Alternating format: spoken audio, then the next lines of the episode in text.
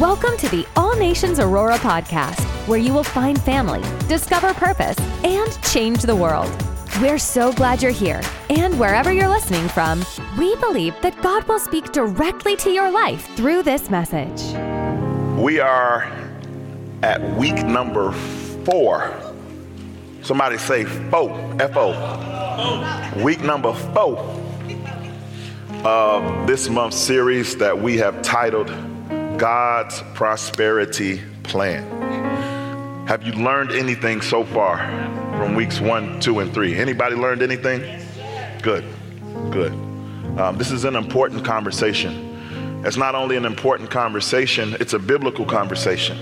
I know in church we don't like to talk about money because uh, some people have done some things that they shouldn't have done and misrepresented some scriptures that they shouldn't have. But the Bible does have a lot of things to say that serves as instructions and guidance for how we are to interact with money. And so, if we call ourselves followers of Jesus Christ, Christians submitted to the Holy Scriptures to help guide our lives, then we should absolutely be seeing what the scriptures has to say about how we handle our money because whether we like it or not, money is a vital part of our lives. It's so connected to us emotionally that when we have money, we feel on top of the world, and when we don't have money, we feel like the world is on top of us. So, how can we be silent about this in church? We can't. It's the number one stressor of people in this country. It's what has people worried the most on a day to day basis. You know, I read a survey not too long ago that 8% of what we worry about actually happens. And 92% of it actually never, never takes place.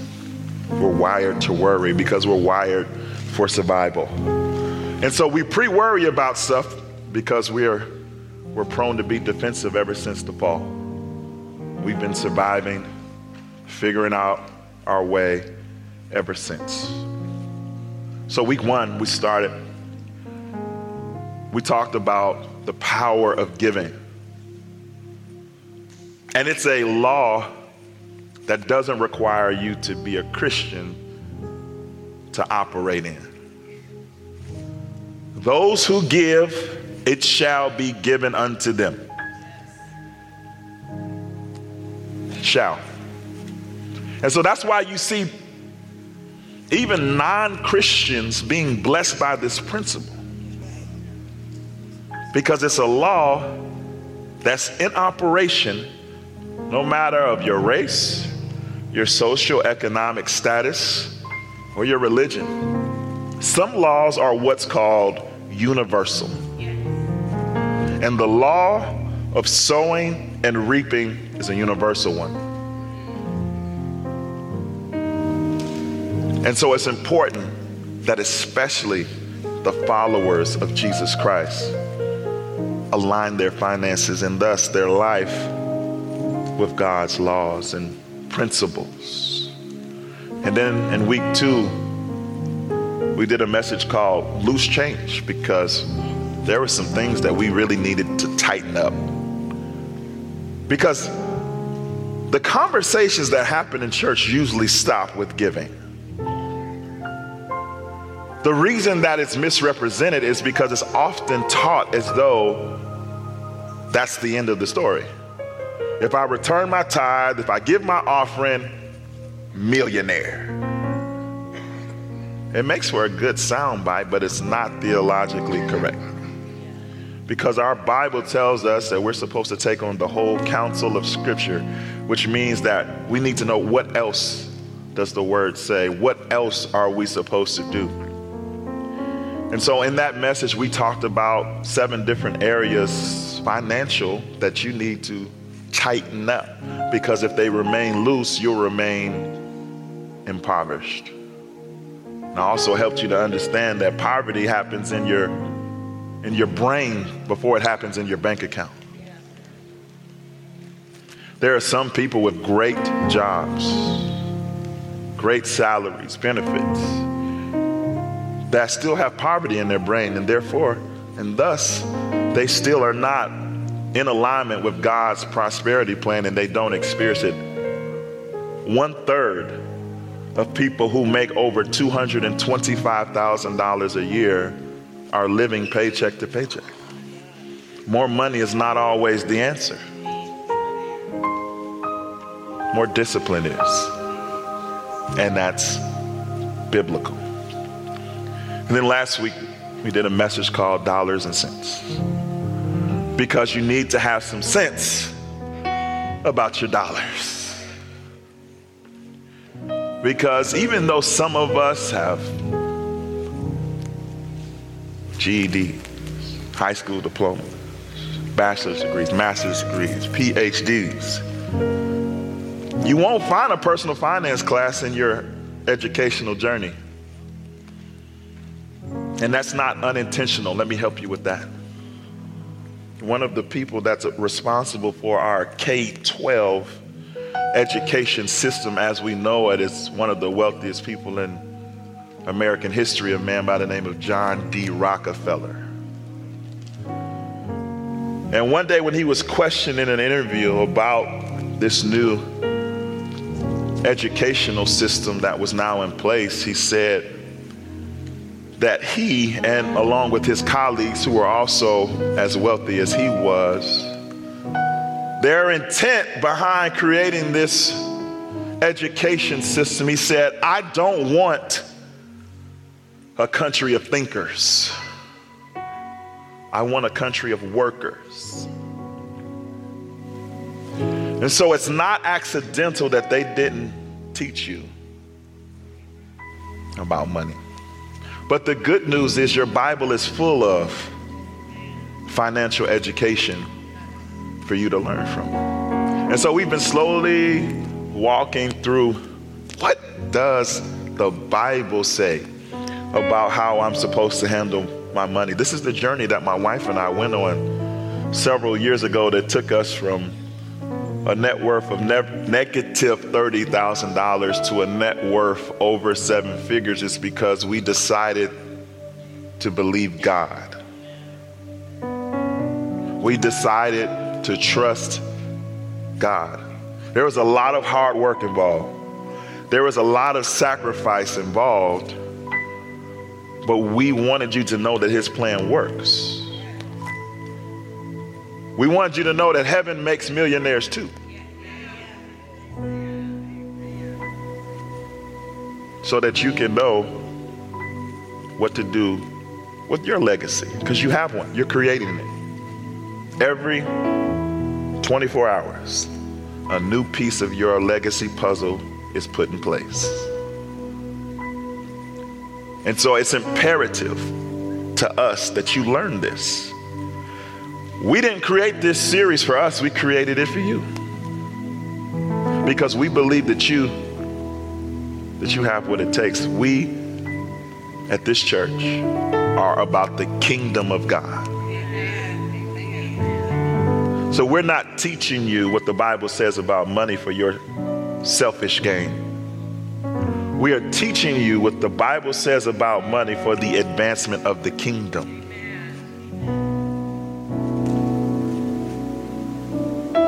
Because we all can't be broke and move the kingdom agenda forward. I know the Bible says the poor you will have with you always, but that doesn't have to be you. Let it be them. The ones who don't decide to follow God's prosperity plan. Let them be the beneficiaries of us doing the right thing so that we can show them Jesus and how we show up for them. So, today we're going to look again at a gentleman named Joseph. This whole series is anchored um, by a scripture that happens right in the middle, like right in the middle of Joseph's story. It's at the point where he is a servant, a slave, really, in Potiphar's house. And his hard work, his effort brings such results that a man named Potiphar, who doesn't know God, sees God in his results. and we pick that scripture to anchor this God's prosperity plan is, so you don't pre disqualify yourself from prosperity. Because Joseph was a slave when prosperity showed up. The Bible said that everything that his hands touched prospered. So even if you don't like your job right now, even if your finances, your situation, your vocation, your business, your ministry ain't in the most ideal situation, your hands can still prosper if you follow God's plan. That was in Genesis uh, 38, but today we're going to look at Genesis 41. We're going to advance in Joseph's story a little bit. And so at that point where we talked about previously, he had a situation with Potiphar's wife where she lied on him. And as a result, he went from slave to prisoner. The story got worse.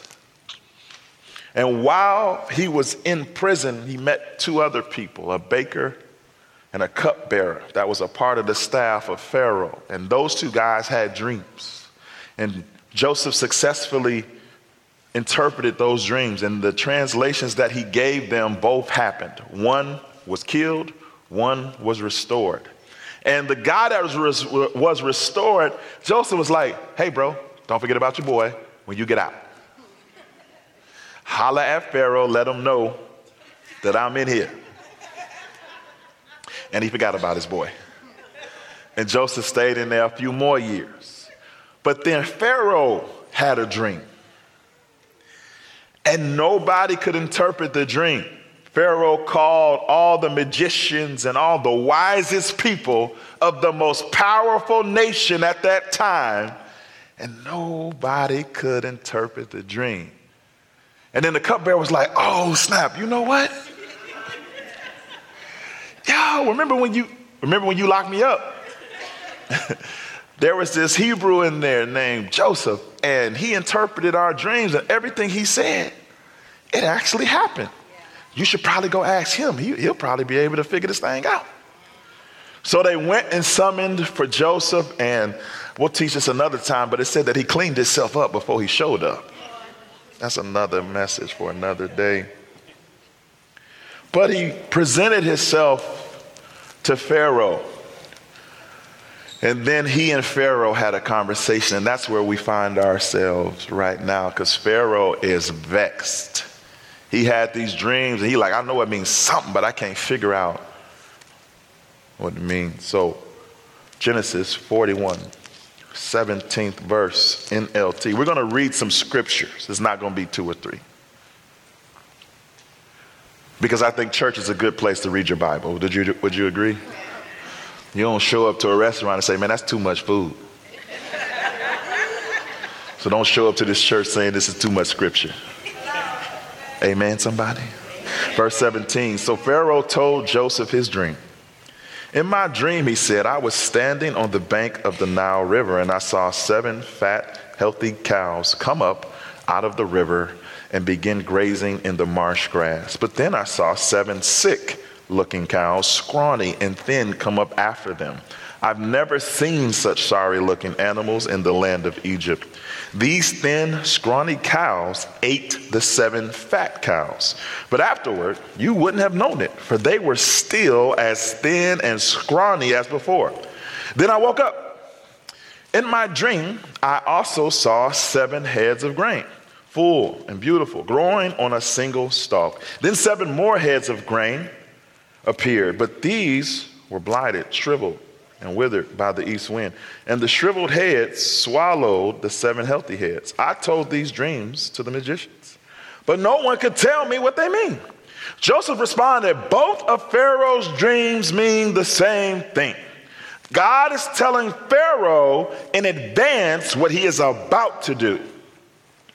The seven healthy cows and the seven healthy heads of grain both represent seven years of prosperity. There's that word again. The seven thin, scrawny cows that came up later And the seven thin heads of grain withered by the east wind represent seven years of famine. This will happen just as I have described it, for God has revealed it to Pharaoh in advance what he is about to do. The next seven years will be a period of great prosperity throughout the land of Egypt, but afterward, there will be seven years of famine. So great that all the prosperity will be forgotten in Egypt. Famine will destroy the land. The famine will be so severe that even the memory of the good years will be erased. As for having two similar dreams, it means that these events have been decreed by God and He will soon make them happen. Therefore, Pharaoh should find an intelligent and wise man and put him in charge of this entire land of Egypt. Then Pharaoh should appoint supervisors over the land and let them collect one fifth of the crops during the seven good years.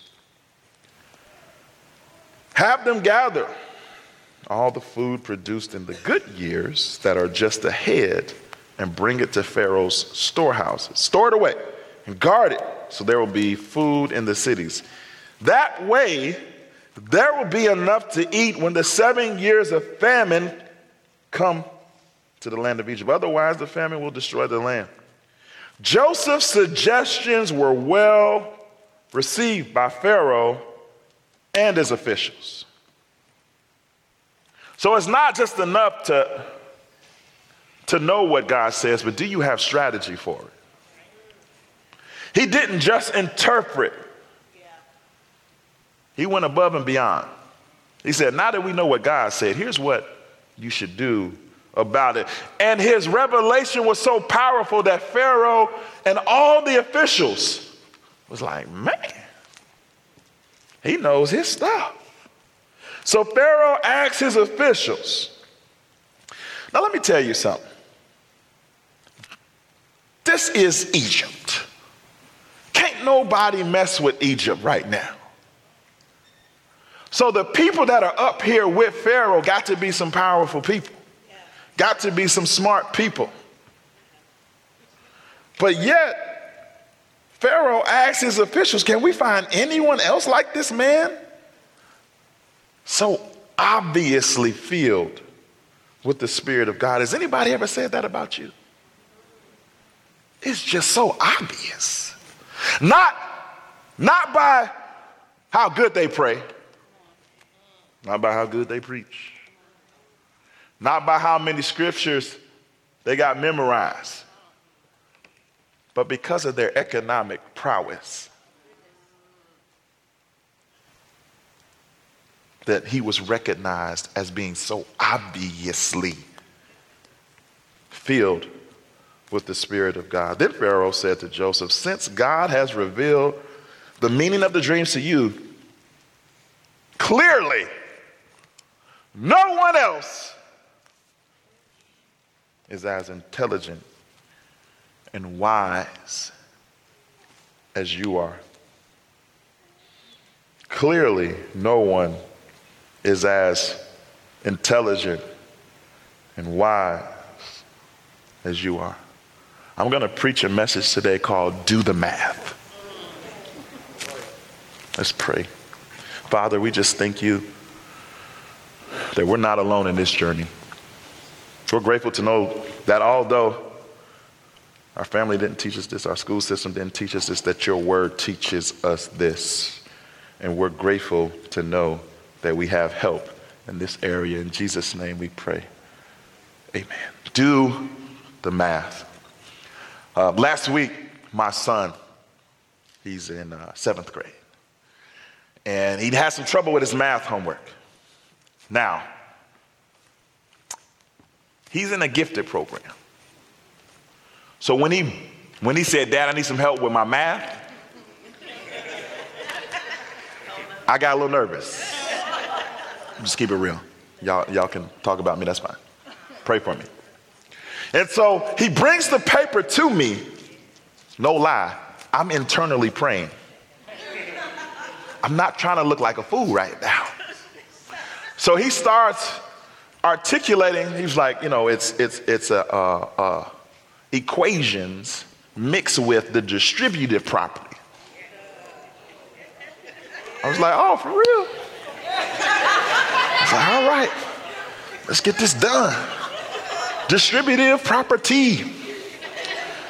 And so, you know, he walks through, he erases everything. He said, Let me show you. He's like, I keep doing, I follow the steps that the teacher told me, but I keep getting the wrong answer because it was digital. And so he would put it in and it would say, Nah, that's not it. And so he pulled out the sheet of paper and he's talking and writing, talking and writing, and I'm over here praying. like I'm sitting there, I'm, I'm literally sitting at my desk like this, like, Lord, if you don't do it, it won't get done. And so he walks through it, he follows all the steps, and he still gets the wrong answer. So, so I say, yo, why don't we try to look for an example? Without me saying, yo, I don't know how to do this. Come on, you got to use your brain sometimes. And so there's this feature on the, on the program where you can see an example. And so uh, he pulled it up. And so then I start, put out uh, my own sheet of paper and then I started working it out. And then, but I, unlike him, like at each step, I looked at my paper and I looked at the example. Then I looked back at my, am I doing this just like the example? And so we're working our way through it, we're working our way through it, and then I found it. Because I was looking at the example, I saw that he missed a step. And the thing about doing math is the concepts build on top of each other, and one step throws everything thereafter off. And once we found the error in that one step, and we did it appropriately based on the example that we saw, we ended up with the solution. We got the right answer, and I didn't look like a fool. And so the thing about money is it builds on top of each other. You can't do three things right and two things wrong and get to prosperity. One step at a time. And some of you are so disappointed in yourself because of the decisions that you've made in the past that you're still stuck because you won't look at an example and adjust the steps that you took. God wants you to know that you can look at an example and adjust. You can go back, make some adjustments, and get to the place that you've been trying to get to. But that's something you got to work out in your heart right now. Because I can't reach in there and make you see yourself the way God sees you. God wants you to know when it comes to your money, if you do the math, the biblical kind, if you take your time, forgive yourself, and allow yourself to see yourself the way that God sees you, that you can get to where He's trying to take you with your finances. I just felt like you needed to know that up front before we proceed on this journey. You're going to need to take notes because this is going to be biblical and practical. All month, we've been giving you a little piece to the puzzle. Some of you have done it, some of you have not. But you can still make the necessary adjustments, and you can still get the right answer to the problem that we are facing. So, the first type of math that you need to do is addition. You need to save your money. According to a survey conducted by Bankrate, 57% of Americans would not be able to cover a $500 emergency. That means if something happens, your car, at your house that costs $501, most people, they can't take care of it. And this is regardless of income. I know you think the answer is if I get a raise, if I get a better job, if my business takes off, everything will change. It starts with discipline before it gets to the dollars. So you need some addition to your financial situation. We'll look back at Joseph. In verse 34, it says, Pharaoh should appoint supervisors over the land and let them collect one fifth of the crops during the seven good years. Have them gather all the food produced in the good years that are just ahead and bring it to Pharaoh's storehouses. Store it away and guard it so there will be food in the city. That way, there will be enough to eat when the seven years of famine come to the land. Otherwise, this famine will destroy the land. How does this apply to you? Because an emergency in your finances is going to come. It's not a matter of if you will experience a financial emergency, it's just a matter of when. So it is a biblical principle for you to have an emergency fund. I know you thought it was Dave Ramsey's principle. But it's actually biblical for you to have money put away so that when a financial emergency arises, it's not an emergency, it's just an inconvenience because you already planned for it. You're supposed to, like Joseph said, think about that in times of feasting. You're not supposed to wait for a famine to show up to say, Oh, what do I do? Lord, help me. I'm believing in faith. Let me walk on water. Oh, it's too late for all that. He told you to think about it ahead of time. So, what we tell people is this you should, because if you've done the homework so far, you know where your money's going. If you've done the homework so far in this series, you know how much your bills and your expenses are. And if you haven't done it, you need to find out. Because we teach people that you need to have 30 days of expenses somewhere in an emergency fund. How much does it cost you to live for 30 days? Whatever that number is, you need to have it put away.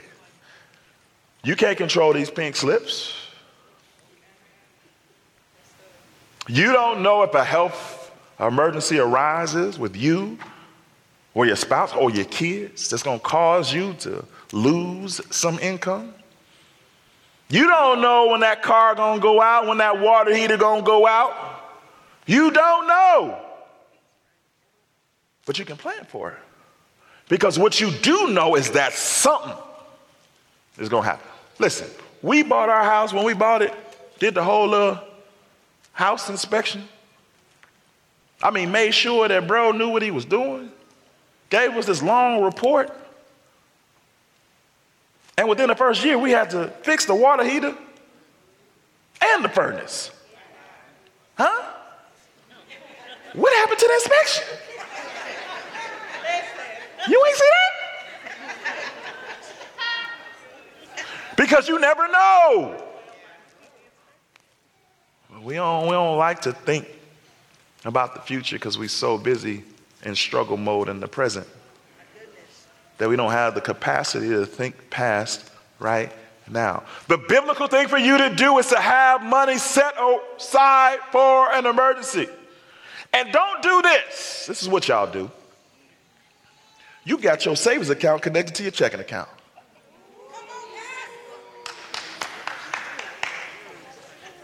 I got that one right, Dr. Monique.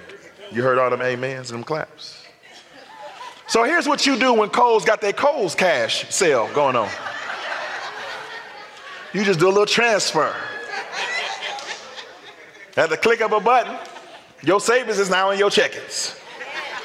And you ain't got no savings.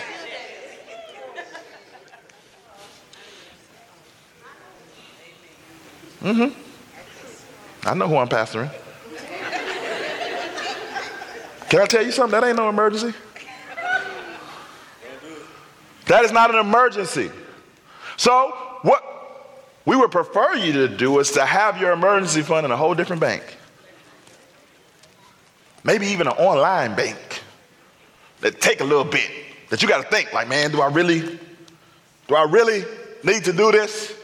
You need to make it hard for you to get to it. Because if you make it hard for you to get to it, you'll be creative enough to figure out another way to handle this situation. Some of this is psychology. And you know you better than I know you. So you need to put a little extra parameters in there to keep you on track with what you're trying to do, which is to get in alignment with God's prosperity plan. And He wants you to have some savings. He wants you to think about the disaster that may come while you are in a time of plenty, not when the famine strikes the land. So you need some addition in your life. The next thing you need is subtraction. And you need to free up your money. You need to get out of debt. Yeah, there's that silence, that awkward silence I've been waiting for. You, Mr. Christian, you, Miss Christian, need to get out of debt. The reason that we need to address this topic of debt is that, unfortunately, in this country, um, we've normalized debt. Do you know that, that debt used to be like a no no? Like you was looked down upon? Like, what are you doing in debt? Debt used to only be for business owners and farmers that were in a desperate need. That's all the banks used to lend to. But now we've made debt cute. We made, we made debt normal. Let's look at, let's look at some of the, the current situations of debt. What's the first one we got? The average car loan debt, $14,241. Some of y'all paying $1,000 between two car notes every month. A thousand plus. The average car note is 512. And the church said, hecky no, that's messed up. What y'all doing? What's the next one? The average household student loan debt 58,000. 120. Do you know how many couples came to us for counseling saying, Can we afford to have children? Why? Because he got a student loan. She got a student loan. And now they married and they got a student loan. This is average. It's a heck of an average. What's next? The average household credit card, yeah, that's the rest of y'all. Everybody got one of these. 14,002. We've made debt cute. We've made debt normal. We got one more. The average household mortgage debt. 202 thousand. Do you know the word mortgage means death pledge? Google it. And y'all happy sign up for it. God did it. Look at God. Jireh.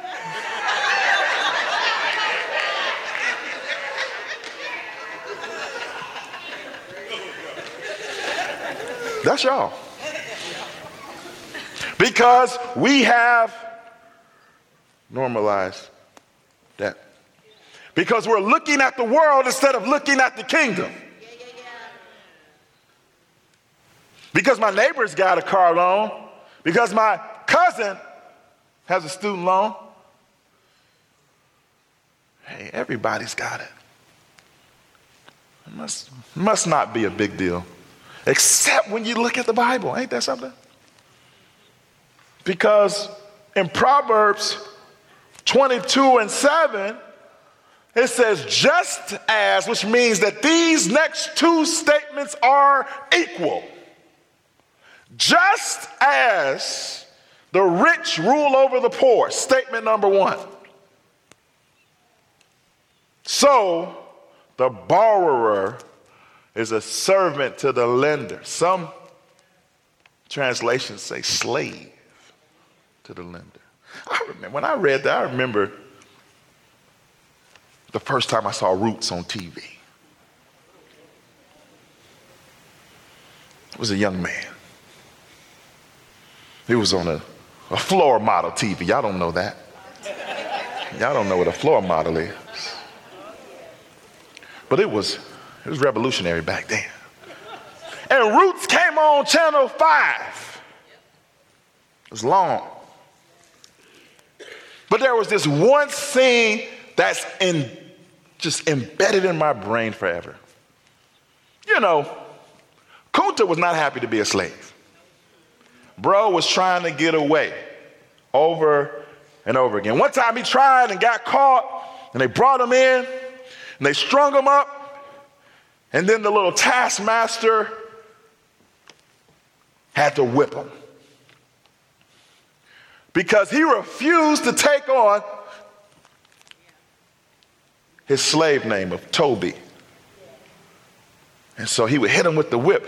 And it seemed like Kunta was over there, and the taskmaster, it seemed like the longest whip in the world.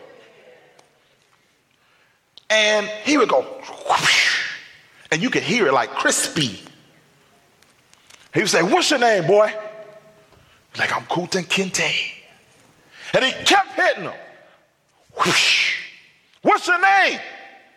I'm Kunta Kinte. And it kept going. Whoosh, whoosh, whoosh.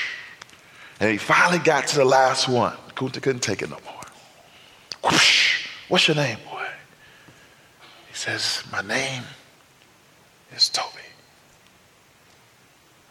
And man, that hurt to see. It hurt to experience because because the crispiness of that sound, it was like, whoosh, like you felt every time, like it felt real. Every time he got hit, I wanted it to stop. Whoosh. The master kept hitting him. What's your name? And so a lot of you are like me. When you saw that, you felt bad and you felt like that's not right and you felt like that's unfair. But then you pull out your MasterCard and you swipe it the same. And you don't have that same emotional connection to massa that you do with your MasterCard. But the Bible says that's slavery too. So, why don't you have the same disdain for one slavery that you have for another one? Because you're not looking at the Bible, you're looking at the world standards. I'm not okay with master whipping Kunta, but I'm okay with my MasterCard whooping my legacy, taken away from what I can give, what I can sow, what I can invest. Why? Because we've normalized slavery. We replaced, abolished one slavery and created another one and normalized it. We'll take a picture and put it on Facebook next to this new slavery called a new car and we'll tell people God did it. We'll get a license plate that say blessed seven.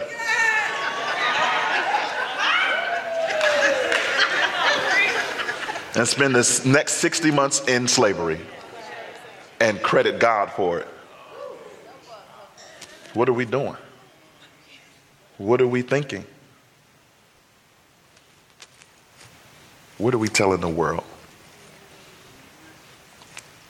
That God contradicts his word? You think God is pleased with your slavery? I got to give it to you how the Bible gives it to you. Could have called you a prisoner, could have called you foolish, called you a slave. How can you be okay with that? Now, I know, you know, some situations arise and debt happens. When we first bought our house, there was a mortgage, there was debt. But we were never comfortable with it. We was about our business, like, okay, this is how it is, but this is not how it's going to stay. We're not going to be shackled to this death pledge for the next 30 years. We got too much work to do. We've never had a car note in our 16 years of marriage. We'll get to that. We don't agree with debt because the Bible doesn't agree with debt. Not because we're special or not because we're doing too much. It's a biblical principle. But that's the Old Testament. Okay, so New Testament. Romans 13 and 8. Let no debt remain outstanding. So you may have debt in your life, but let no debt remain outstanding. You need to start subtracting the debt from your life. Can you imagine if all kingdom citizens were debt free? You know, this journey started with me imagining myself debt free. I asked myself, what would it be like not to have to send all these folks this money? What could I do if I wasn't sending these folks this money? What if I never got another letter from them, another email from them? What would that feel like? Some of you need to talk to yourself a little more. What does freedom feel like? You need to visualize that. You need to put some thought behind why, why am I okay with four and five and six forms of debt taking the majority of my paychecks every two weeks? Why am I okay with that? Because the world system of economics was not set up for you to be a thinker. They just want you to be a worker, and that's why you show up to work every Monday. Ready to do a job that some of you don't even like because you got to pay that car note. You got to pay that student loan. The president ain't finna uh, make all your stuff disappear. I know he gave you a little something, something, but the rest of it on you. I know you're you're believing God for supernatural debt cancellation in Jesus' name.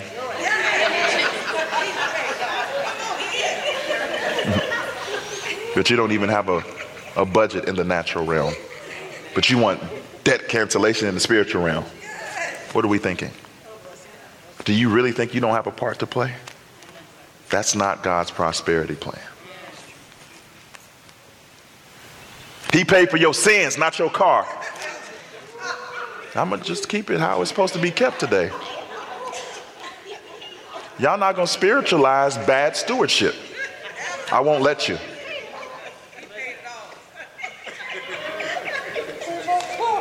I won't let you.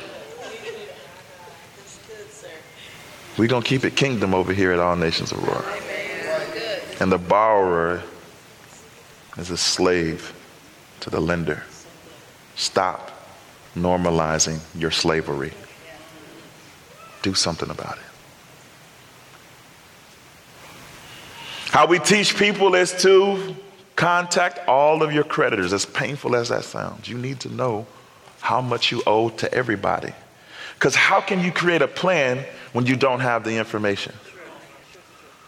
How can you create a road map if you don't know your starting point? We know the destination is zero, but what's the starting point? You need to list all of your debts. How much do I owe them? How much do I owe them? How much do I owe them?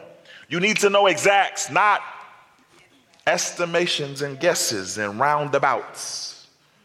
How much do you owe them people? You need to write it down. Put it on an Excel sheet. And then you need to rearrange the list so that the smallest debt is on top and the largest debt is on the bottom. And then you're going to start paying off your debts from smallest to largest. Why? Here's what people tell us it makes more, because this is called do the math, it makes more mathematical sense for me. Now, they come to us for advice, but then tell us how to give them the advice. It makes, wouldn't it make more mathematical sense for me to pay off the debt with the highest interest rate first? And we say yes. But if you were good at math, you wouldn't be in debt. So let's stop talking about math. the reason we teach you to pay your debts off from smallest to largest is because the victory that you'll get on that little bitty debt, when they send you that paid in full letter, is going to light a fire under you to continue to progress forward and to continue to get that slavery out of your life. You look real good with your debt on right now. But I want you to have a fire to begin to disdain the lie you were told. Some of you got your first credit card on campus. Not accidental.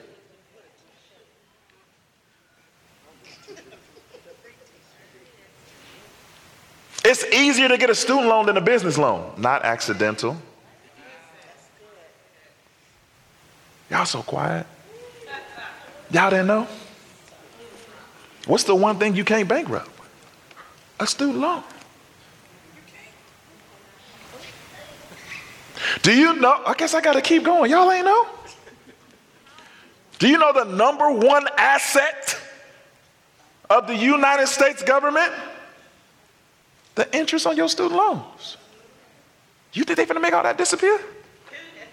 That's their money maker. That's why it's easy for you and your mama and them to co-sign for you. So now both y'all shackled, legacy tangled up in the U.S. Department of Education's bank account. Hmm. You ain't know? That's why we got to look to the scriptures for our financial wisdom too. And use that as the foundation that we build. So after addition and after subtraction, we got to do some multiplication. You need to grow your money. Because in the kingdom, we're not supposed to struggle but we ain't also just supposed to be standing still either.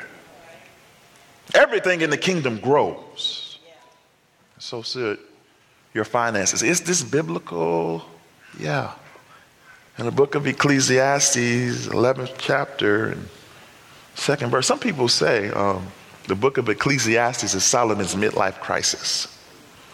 The wisest man in the world did a bunch of things and he was reflecting this whole book. And he said, invest in seven ventures. Did you know the word invest was in the Bible? Yes, and eight. Why? Because you don't know what disaster may come upon the land. Again, forward thinking with your money is a biblical concept. And you're supposed to invest. And most of you are not. Most of y'all are looking for some overnight get rich. That's why y'all bought them crazy cryptos. Now, some cryptos are good. We invest in crypto. But y'all just went for anything. Because they told you, but just you can flip it and it's gonna be good. We fall for anything because we haven't invested in our knowledge when it comes to money. We just believe in by faith. But faith without works is dead. So Solomon says in his reflection, looking back, I mean, the bro was wealthy, bro was wise. And his advice to you and I was to invest wisely. First, you need to know that the Bible says that we should be investing. That's not a worldly, secular concept. It was in the Bible first. From one of the wisest, one of the wealthiest people to ever walk the planet. He told you, Mr. and Mrs. Christian, to invest your money. How come you haven't? Most of you at your jobs have access to a 401k. If you work for a for profit company or 403b, if you work for a nonprofit company, or TSP, if you work for a governmental agency and you haven't touched it. You haven't even got the little packet of information. You ain't worried about it because you trust in God. Because you walk by faith and not by sight. That's cool. But the Bible says you should invest. So how come you haven't? Sorry, my time is up. So how come you haven't? We are investors because the Bible told us to become investors. You should be investors because the Bible told you to become an investor. But look at the advice. It says that you should invest in seven ventures, yes, even eight. In other words, be diversified. Don't just invest in one, put all your eggs in one basket because it can blow up in your face. So let's, let's just keep it simple. Let's just look at one type of investing the stock market. Ooh, everybody's scared of the stock market. The problem is, you're supposed to invest, so your little fears can't get in the way of biblical instructions. So, you can invest in a single stock, meaning that you can invest in one company. Let's use Target as an example. So you can invest directly into Target. That's called a, a single stock. And then another type of investment in the stock market is called a mutual fund. Doesn't that sound nice? Mutual. We in this together. It's mutual. but in a mutual fund, instead of it being one company, there's a group of companies. Could be 50, 100, 200 companies in one fund. So you put your money in this fund and it's spread out over all these companies, right? And then there's a third type of investment. This is where you will find Pastor Tai and myself. It's called an index fund. It's a type of mutual fund, but it's a little different because of the word index. What's the index? How many of you have heard of the term NASDAQ? How many of you have heard of the term S&P 500. See, y'all other pastors ain't doing it. How many of you have heard the term S&P 500? Those are indexes. And an index fund means that I'm investing in the entire in every single company that's on that index. I'm investing into this fund and my money is spread across over all of those companies. Sometimes that's a thousand or two thousand different companies. Why did I break that down? Because Solomon said that I should invest in seven, yes, maybe even eight, meaning that I should have my money spread out because disaster may strike. If I put all my money in Target and, and their CEO does something crazy and their stock plummets, then all my money's gone. So I can, I can, I can, I can, I can have a little less risk in the mutual fund, but that's still only maybe 50 or 100 companies. But over here, the reason why we decided I'm not giving you, I got to get this disclaimer? I'm not giving you financial advice. Y'all ain't going to sue me. I'm just telling you what me and my queen are doing. You go decide for yourself. We invested in an index fund so that even if a whole sector crashes, our money is still so diversified that even when disaster strikes, I'm still in agreement with Solomon's investing advice. I'm going to go so far to show y'all the blueprint, so get your cameras out. I'm going to show you a potential breakdown of an investment strategy. Not invested advice for entertainment purposes only. I'm not playing with y'all. So we invest in three types of funds. This is three ETFs, which stands for Exchange Traded Funds. So, again, with diversity in mind, we're still spread out. So, how do we, how do we apply this? You look at your money, right? You know how much you make, you know how much your bills are, and therefore you will know how much money you have left over. So let's just for easy math, you figure out I have a hundred dollars that I want to invest every single month into the stock market. Let's just do a hundred. So then I come to this Vanguard Total Stock Market ETF. In that particular fund, it is a fund that mimics the S&P 500. Only the 500 strongest companies in our economy are allowed into the S&P 500. So of my $100, 80 of it's going to go there. Then, so I can diversify even further, I'm going to go to the Vanguard Total Bond Market ETF. Bonds are a much safer form of investment, but they have a much lower return on investment. So this is just for safety.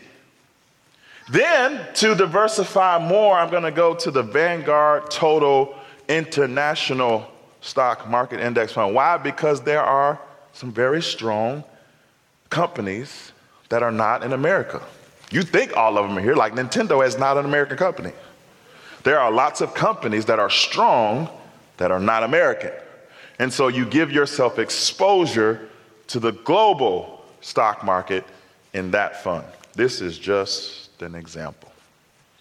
You can go and use apps like the next slide will show you, and you can set it up to where you can say, I want to invest $100 a month, and I want it broken up in these percentages, and they'll do all the work for you. You just got to keep sending your 100 and they'll divide it how you want it divided. What am I saying then? Um, it's easier than ever to be biblical with your investing. It's easier than ever to align yourself with biblical strategies around handling your money. So if you 12 months from now have nothing invested, that's just because you decided that you wasn't going to follow God's instructions. And don't blame me.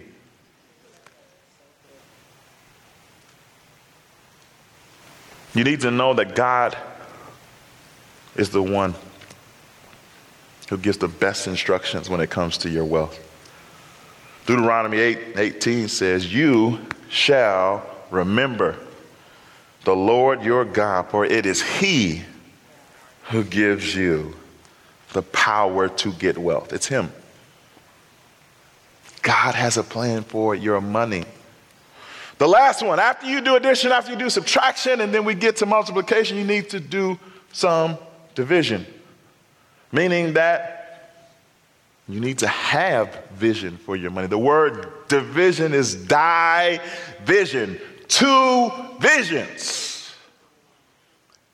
Division is terrible when it comes to a marriage because you don't want two visions in the same household. Division is terrible when it comes to building a team because two visions can tear apart a team. Division is essential when it comes to your finances because you need to have an eye on the present and an eye on the vision on the future. You need two visions on how you handle your money. Proverbs 6 and 6 says, Take a lesson from the ants, you lazy bones. The Bible is so cool. Learn from their ways and become wise. Though they have no prince or governor or ruler to make them work, they labor hard all summer. Here it is, gathering food in the winter. Did you catch it? They labor all summer, present, with the winter in mind. So they're getting enough food to take care of them in their moment, but they're also strategizing about the future. It's biblical. It's biblical. So you need to be thinking about not just current needs, but what are some needs to come. Here's a quick example. My wife and I, the reason we never have had a car note is because we're already and always saving for a car that we don't currently need. So every month we take a certain amount and we put it into a separate account that's earmarked for a future car purchase. So when the car needs to be replaced, whatever's in there is what we're going to go shopping with and we're going to go pay cash. Because we have two visions. We're thinking about what we want to do and what we need to do right now, and we're thinking about what we want to do and what we need to do down the road. These are biblical thoughts and strategies that you need to implement into your finances. Why? Because God said so. God's way smarter than you. How do we conclude? We'll conclude with the way Joseph's story concluded. You, this is probably the most important part you can play. This is probably the most important thing you need to take away. This is your why. We're going to look at his why. In Genesis 45 and 7, after it was all said and done, he looked at his family, and then my computer died. and he said, God has sent me ahead of you to keep you and your families alive and to preserve many survivors.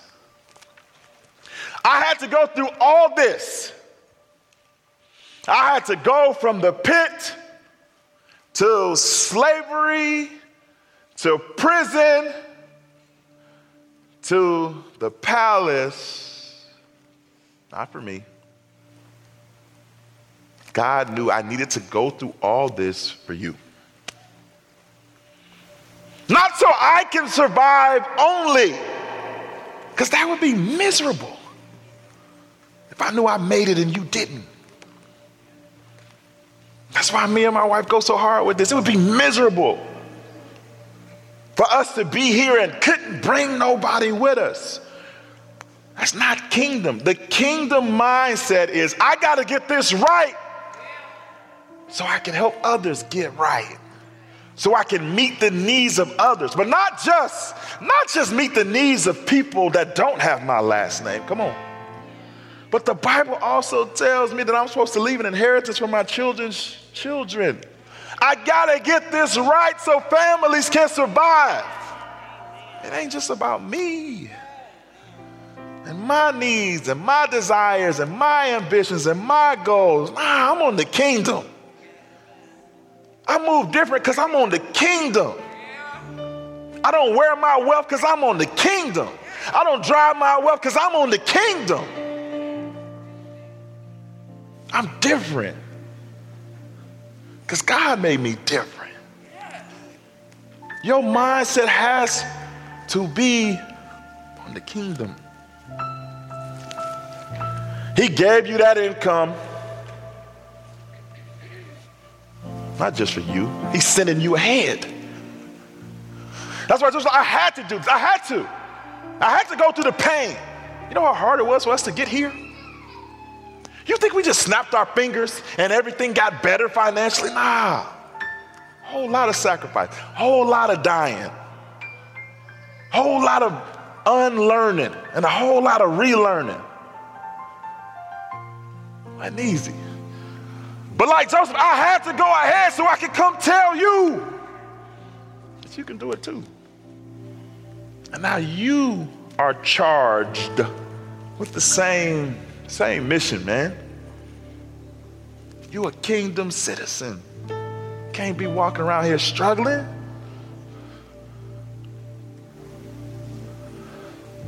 Why are you waiting to heaven to see streets of gold?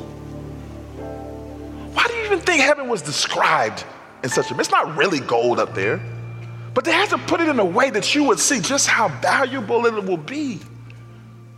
Where gold is underneath your feet. But you think you're supposed to struggle on this earth? And then tell somebody how good God is? Well, he ain't looking good because you ain't looking good. You got migraines and high blood pressure because you stressed out because you ain't handling your money God's way. So let's stop being afraid of the word prosperity because it's a biblical word. Let's use it in its proper context. Let's surrender our finances to the Holy Ghost and the power of God, and let's do the work necessary to align with God's prosperity plan. Why? So that we can go ahead and help other people survive, help other families survive, build a legacy that will outlast us. Let's do, let's do the math. So now you have to continue to surrender. When you wake up tomorrow, you're going to have to surrender again, and you're going to have to invite God into every aspect of your life and ask Him to continue to speak to you, to help you to live for Him. Well, that concludes week number four. I heard a rumor. I heard a rumor. I heard that if y'all pray hard enough, that y'all other pastor might join me on stage next week. It's just a rumor. It's just a rumor. So make sure that y'all pray that through. We might have a special guest up here next Sunday. So let's let's pray and let's um, let's believe God that as we make our human attempt to align our finances with His plan, um, that He'll meet us there and that He'll help us to get this done. God, we just thank you because without you, we know that we are nothing. But with you, we know that we are more than conquerors. So help us conquer our personal finances in a way that brings you glory. Help us to live sacrificially so that we can become a blessing to ourselves and a blessing to others. We want more of you in this area. We need more of you in this area. Help us to move from poverty to prosperity. Help us to do it with pure intentions. Help us to become kingdom minded with our money. Because when it's all said and done, we want you to say to us, Well done, my good and faithful servant. So we pray this prayer to you. In Jesus' name we pray. Amen. Thank you for joining us today. For more ways to stay connected, visit us at allnationsaurora.com. Be sure to subscribe and share this podcast with your family and friends. Thanks for listening. Now go out and change the world.